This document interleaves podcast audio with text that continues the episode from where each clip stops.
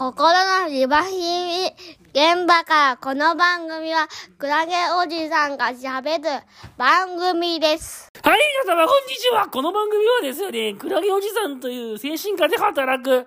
作業療法士のおじさんが仕事で感じた話をしていく、ポッドキャストの番組です。えー今日はですね、正論が人を傷つけるっちゅう話をね、していこうかと思っております。あの、この間、X 見てたら、ある人がですね、自分自身がうつ病になって分かったけど、誰かが懸命に本音や弱音を吐いている時に絶対に言ってはいけないことがある。それは正論なのだと。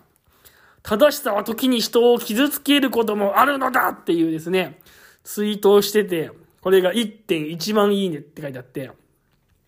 なるほどって思いまして、この正論を言うっていうのがね、メンタル疾患の患者さんと接してて思うのが、あ、これ正論言うってのはね、やっぱりね、言いたくなっちゃうなとか、治療者として関わってて言いたくなっちゃうなって思う時があるんですけど、言っちゃったなって時もあるんですよ。言っちゃったんだけど、いや、全然、言ったけど、ダメだったというか、もう逆にその、落ち込ませちゃったり、逆に、全然入らなかったりすることが結構いっぱいあって、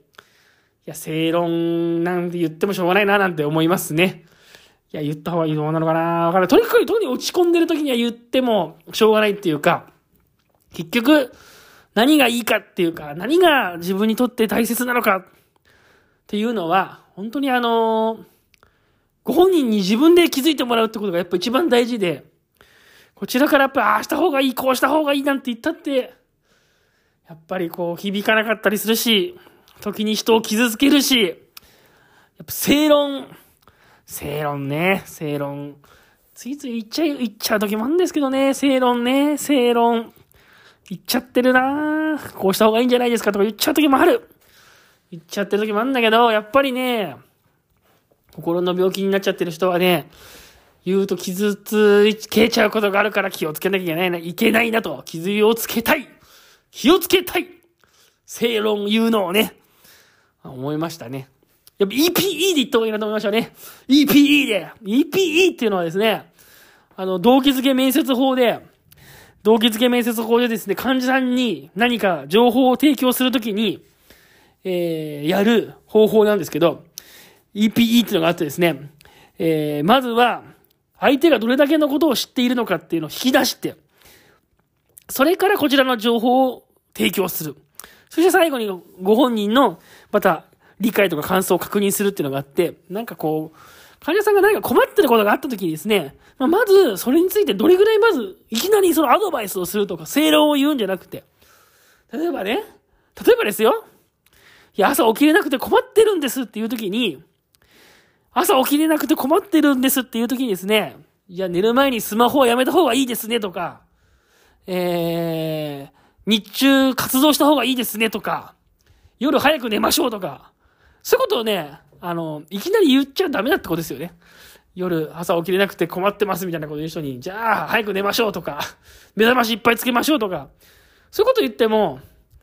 あの、患者さんにとっては、いや、そんなこと分かってますしとか、それが、それができたら苦労はないしとか、反感買うことが結構あるので、まずは、えーじゃあ朝起きるために、どういうことをなさってるんですかとか、朝起きるためにどう、朝起きるためのコツとしてどんなことをご存知ですかとか、やっぱそれ聞いた方がいいってことですよね、結局ね。で、その上で何か一言、じゃあちょっと、あなたの生活ぶりを見て、ちょっとアドバイスさせてもらってもよろしいですかって確認してから、情報提供するっていうんですかね。で、いや、まず、そういうのが多分大事で、やっぱ頭ごなしにというか、いきなり正論をぶつけても、やっぱりいけないというか、反感買ったりとか、まあ、嫌われちゃったりしますよね。で、これがね、間違い、指摘反射ってよく言うんですけど、もうこう、ついついね、治療者はね、あの、知ってることをね、全部語りたくなりますからね。本当に語りたくなる。もう知ってることがあれば、メソッドいっぱい知ってるんですから。ああした方がいい、こうした方がいいとかね、それなりにはあるから。ついついそういう自分の持ってる引き出しの中からいろいろ出したくなっちゃう。だけど、出したところでさ、ご本人が受け取ってくれるかどうかは、わからないので、てか、まず受け取れる状態になってるかどうかわからないので、やっぱりさ、まあ、ご本人がまず、そのアドバイスみたいなものを求めてんのかどうなのかっていうのを、やっぱ聞いてから喋るっていうのは大事なのかなと思いますね。まあ、あれだね。そう思うとこれは、あの、うちの妻との関係でも一緒だなと思いますね。よくうちの妻もいろいろ悩んでて、子育てのこととか、子供の教育のこととか、家事をどうやってうまく回したらいいかとか、よく悩んでるんですけど、こういうこと困ってんだよねとかって言われた時にですね、ただただ、ついつい、ああした方がいいんじゃないのこうした方がいいんじゃないのとか言っちゃったりするんですけど、私。言っちゃうと大体嫌われるんですよ。あの、そもそもそういうアドバイス求めてませんって言われちゃってですね。アドバイスを求めてたんじゃなくて、あ、大変だねって、共感してもらえればよかったんだみたいな。そんなこと言われちゃうことが多くって、ああ、そうだったんだと思うわけですよ。だから、人ってのは思ったほどアドバイスは求めてないんですよ、きっとね。アドバイスを求めてるときは、どうしたらいいと思いますかって、はっきり聞かれたりするので、アドバイスは求められていないので、多分ね。アドバイスを求められてるんじゃなくて、ただただ会話のキャッチボールだったり、その人が自分で考えたい、自分で考えて自分を答えを出したいことの、その、壁打ちの壁役っていうんですか？なんていうの？壁打ちの壁役ってわかります？その、テニスの練習とかで壁、壁にボールって練習したりするじゃないですか。その壁役をただやればいい、よかったりするわけだから、結局自分が何か正論を言ったり、アドバイスを言う必要はないんだなっていうふうにね、思いますね。心のじわり喧嘩から。いや、喋ってたらね、今ね、子供が入ってきましたね。なんか喉乾いたっつって言って、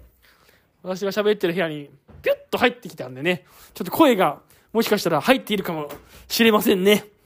まあそういうわけで何が言いたいかって言いますと、まあついついこう、ついついあれしちゃうんで、正論言っちゃうところがあるから、気をつけようっていう、もう本当にね、気をつけたいなって思ってるっていう話ですよ、とにかく。とにかくね、とにかく本当にね、あの、アドバイスだったりとか、正論言うとかってのは、嫌われる可能性があるからね、相手のタイミング見てね、喋るっちゅうことが大事なのかなっていうのを思うわけです。思うわけですよね。だけどまあ、ついつい言っちゃう時あるなと思って、反省して、反省しちゃうな反省しちゃう。うーん。反省しちゃったなそうね。気をつけていきたいですね、そういうのね。本当に。はい、というわけで、この番組は反省して終わっちゃいましたけど。はい、というわけで、この番組はね、平日の朝5時ぐらいに配信していくポッドキャストの番組です。また番組聞いてみたい方は、フォローしていただいたりとか、してもらえると、フォロー、フォローしてもらえたらいいかなと思いますんで、またよろしくお願いいたします。それでは今日もありがとうございました。今日はここ